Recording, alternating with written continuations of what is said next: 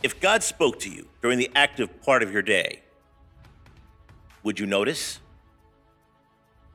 Welcome to my R2B Media and the Power of God's Whisper podcast. Today's instruction knees before God. The Lord said, In those days when you pray, I will listen. If you look for me wholeheartedly, you will find me. Jeremiah 29 12 through 13. Charles Finney was in a wrestling match with his own soul to give his heart to God.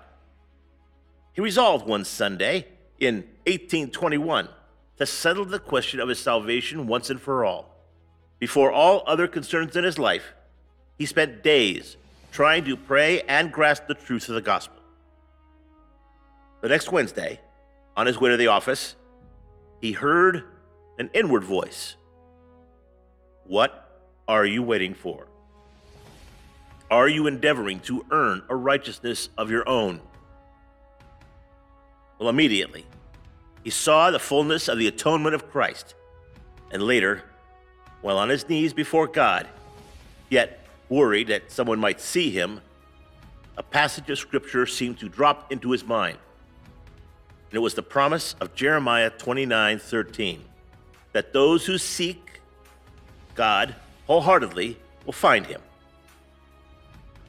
Finney had vowed to give his heart to God, and the verse assured him that his vow could be fulfilled and his gift could be accepted. He suddenly saw his face as a matter of the will and not of the intellect. Over the next few days, he experienced the presence of Jesus and the love of God in profoundly personal ways. God had promised that He will speak to us, especially to our searching hearts. Once Finney determined to settle the question of his salvation, he heard an inward voice that sensed God leading and experienced relevant verses coming to mind in the moment he needed them. There was no need to question whether he was hearing God. God was leading him right into salvation and a life of fruitful ministry.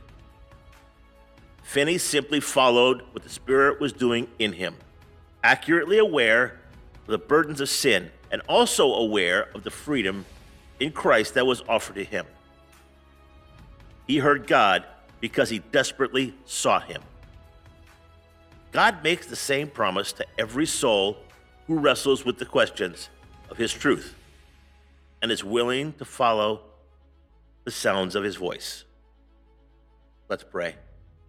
God, may my heart follow the burdens, the convictions, the joys, the freedoms, and the insights that you give me, in full confidence that you are speaking to me. Take care. God bless. And make it a great day.